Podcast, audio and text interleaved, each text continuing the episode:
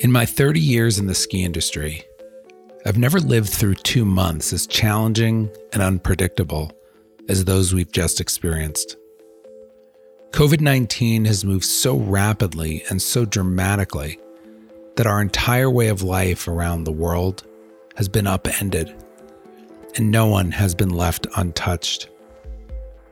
Everyone at our company has been impacted, from our seasonal employees in North America who had their season cut short, to the many year round employees who have had to accept a furlough or salary cut, to our Australian and Grand Teton Lodging Company employees who are still wondering exactly what their upcoming season will look like. We are all dealing with the fear of being sick, and some actually becoming ill with coronavirus.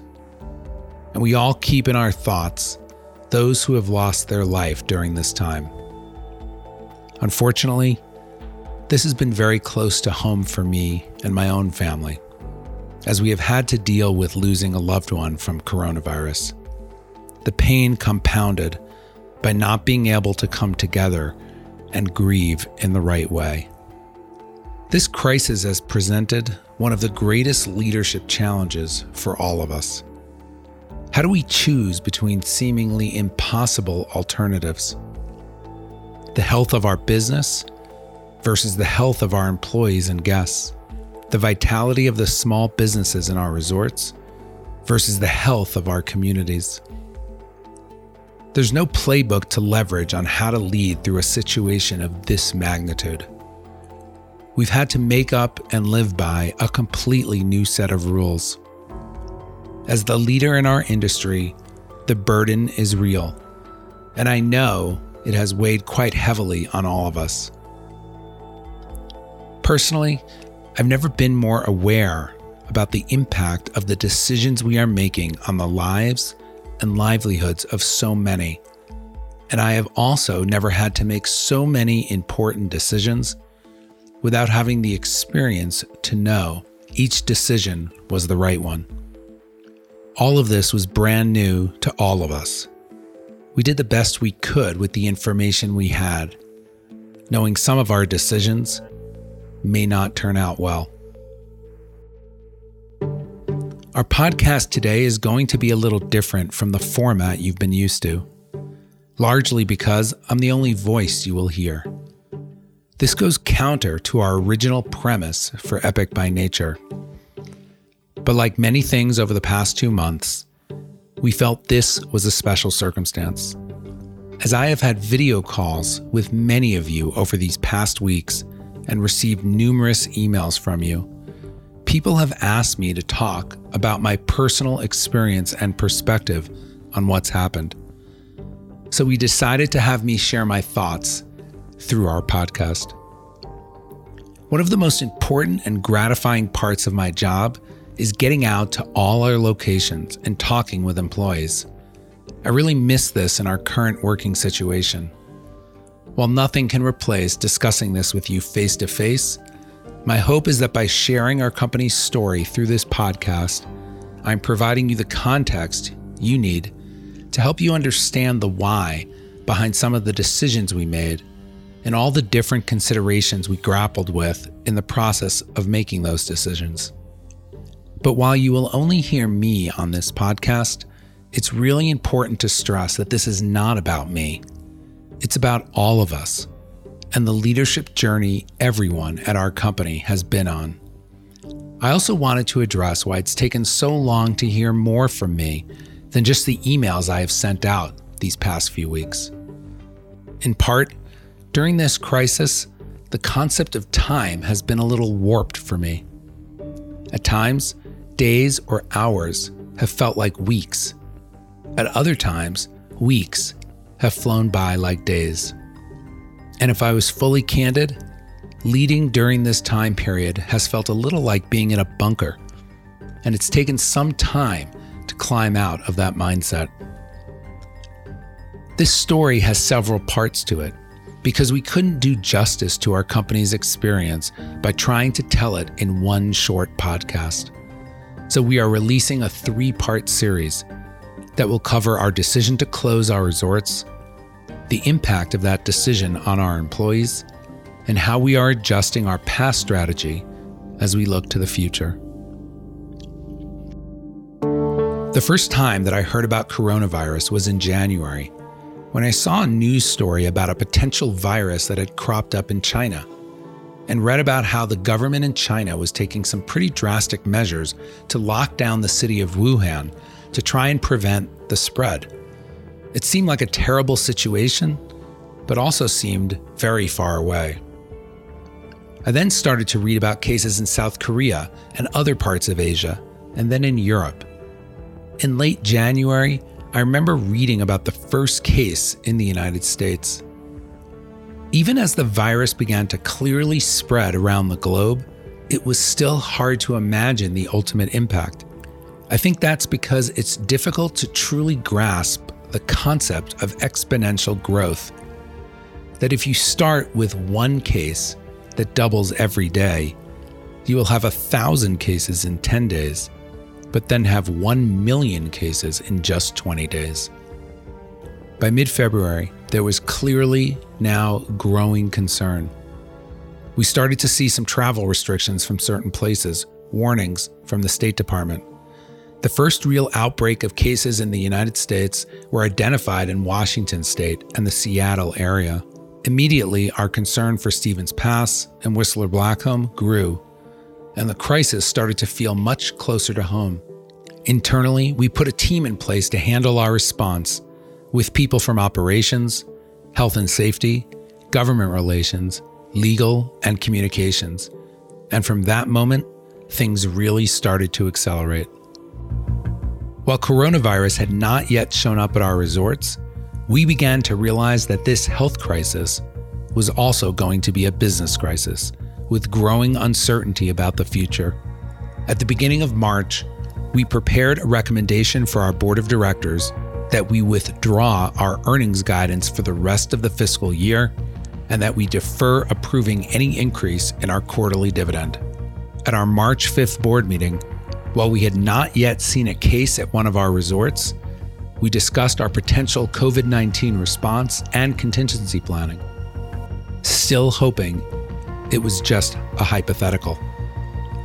Our board meeting that day ended at 2 p.m. Mountain Time and just a few minutes later, the hypothetical became real. Somebody walked into my office and informed me that we had received word that there was a potential coronavirus case in Summit County, Colorado. Immediately, our executives, legal team, government relations team, and communication team gathered in my office.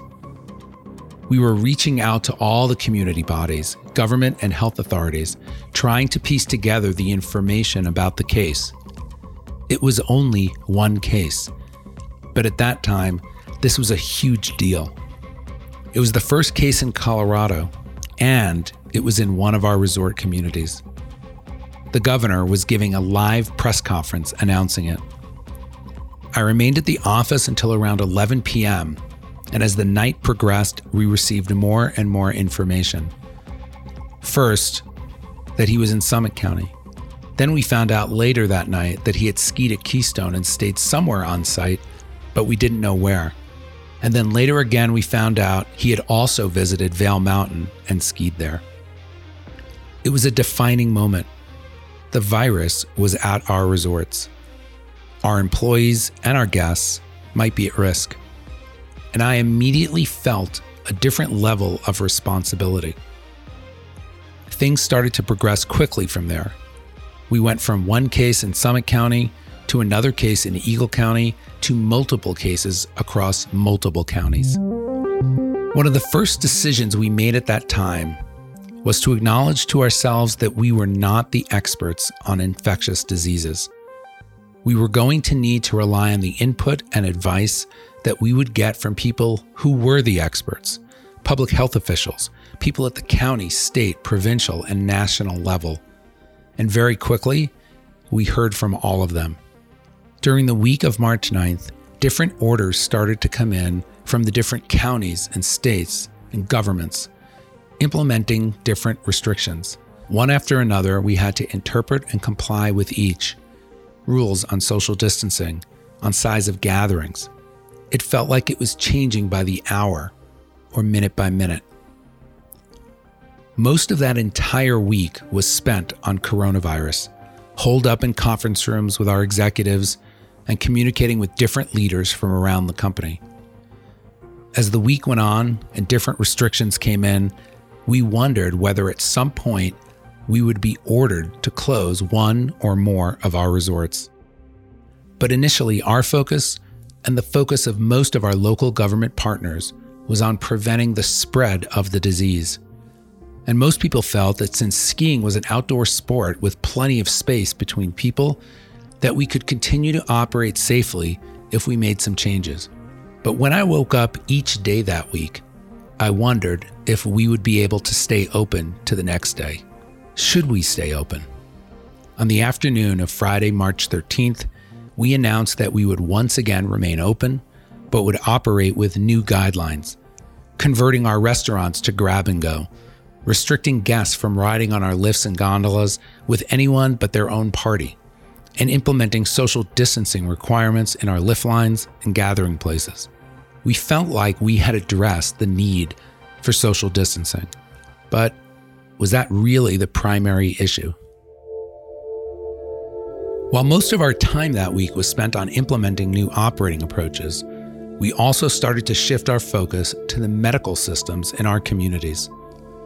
It was becoming clear that our resort communities were now operating in the midst of a global pandemic, and we had no idea what the impact would be on our local healthcare providers. We knew that the operations of our resorts brought thousands or tens of thousands of guests and employees to our communities. Could our communities support all those people if we had an uncontrolled outbreak of coronavirus? And of course, we knew people get injured at our resorts every day, and those people would also need medical care. We started making contact with our local healthcare officials and medical providers, trying to understand the situation. And late in the day and evening on that Friday, we began to hear more concerns from these providers. And as I went to sleep on Friday night, I felt sick. I had a pit in my stomach. Nothing felt right. When I woke up in the morning on Saturday, the decisions seemed more clear. The health and well being of our employees and guests had to be prioritized, and the burden we placed on the medical facilities of our communities had to be minimized at all cost. And the only way to do that was to close our resorts and reduce the number of people there. While the decision seemed clear, it was still not an easy one to make because we were acutely aware of the consequences. We knew we were ending the season suddenly for our seasonal employees. We knew we were going to upset guests who were at our resorts for spring break. We knew this was going to have a significant financial consequence on our company and the hundreds of small businesses in our communities we knew that the rest of the ski industry would be forced to consider similar actions, affecting all of their communities as well. Our executives gathered together on that Saturday morning and started the planning for what was going to happen for the rest of the day. First, we decided that we would close that day after the lifts stopped spinning. We would not open for a last day on the following Sunday. We knew it would be abrupt and incredibly disappointing for our guests at the resorts. But we also knew that if we gave people an extra day or two, there was a risk of crowds flocking to our resorts and everyone coming with high emotions, all of which presented a serious safety risk. We also decided to close all of our resorts at the same time. Certainly, some of our communities had higher rates of the virus than others, but we recognized that this was a global issue. Although it might have shown up in Colorado before it showed up at Stowe, or at Stevens Pass before Park City, if we had learned anything over the past few weeks, it was that the virus was spreading much faster than anyone anticipated. all of our resorts would ultimately be impacted. Once we made the decision and we had clarity on how we were going to roll it out, we did start to have conversations with certain government officials to let them know. We wanted to give them a heads up as to what was coming. We had conversations with some other industry players as well. All of those conversations were challenging. Everyone understood the gravity of the decision we were making, the impact to the economy, the impact to the communities, the impact to our employees. But across the board, everyone understood and was supported.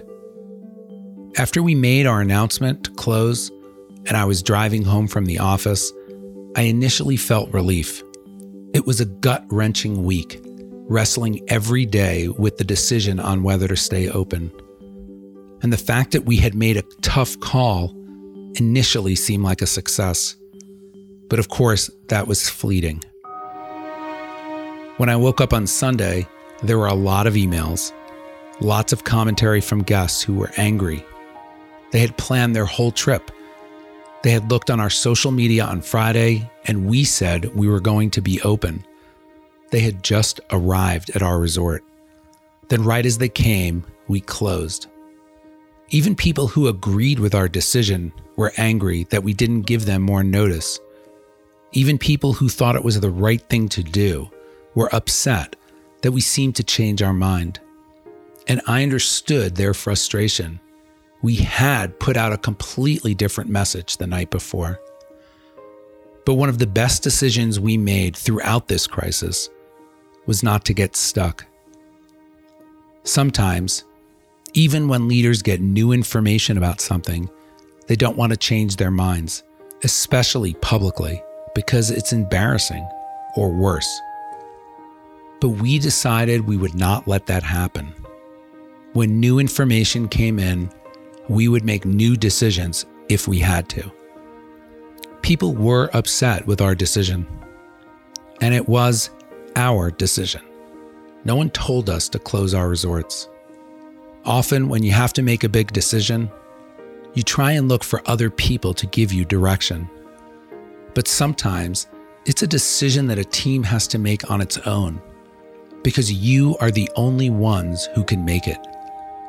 In the days leading up to March 14th, our company had insight about what was going on in each of our 34 North American resort communities. We had an understanding of the similarities and the progression of what was happening resort by resort. We had a unique vantage point as to what was happening across the ski industry in North America, one that required us to take action. Looking back with the benefit of hindsight, I'm very confident that our decision to close was the right one. And while I feel good about our leadership in that moment, I am also well aware that maybe we should have closed the day before or the week before. There are rarely any absolute right answers. But the piece I remain most proud of is the way leaders across our company came together to make the toughest decision we will likely ever face. I also recognize the profound impact this decision had on all of you. In part two of this series, we will explore the impact of our decision on our employees and the issues we had to tackle as a result. And in the third and final episode of this series, we will look towards the future and address how we had to adjust to meet the needs of our most loyal guests our pass holders. And I will also share a little perspective on what I think the future holds for our company and our industry. Thanks for listening.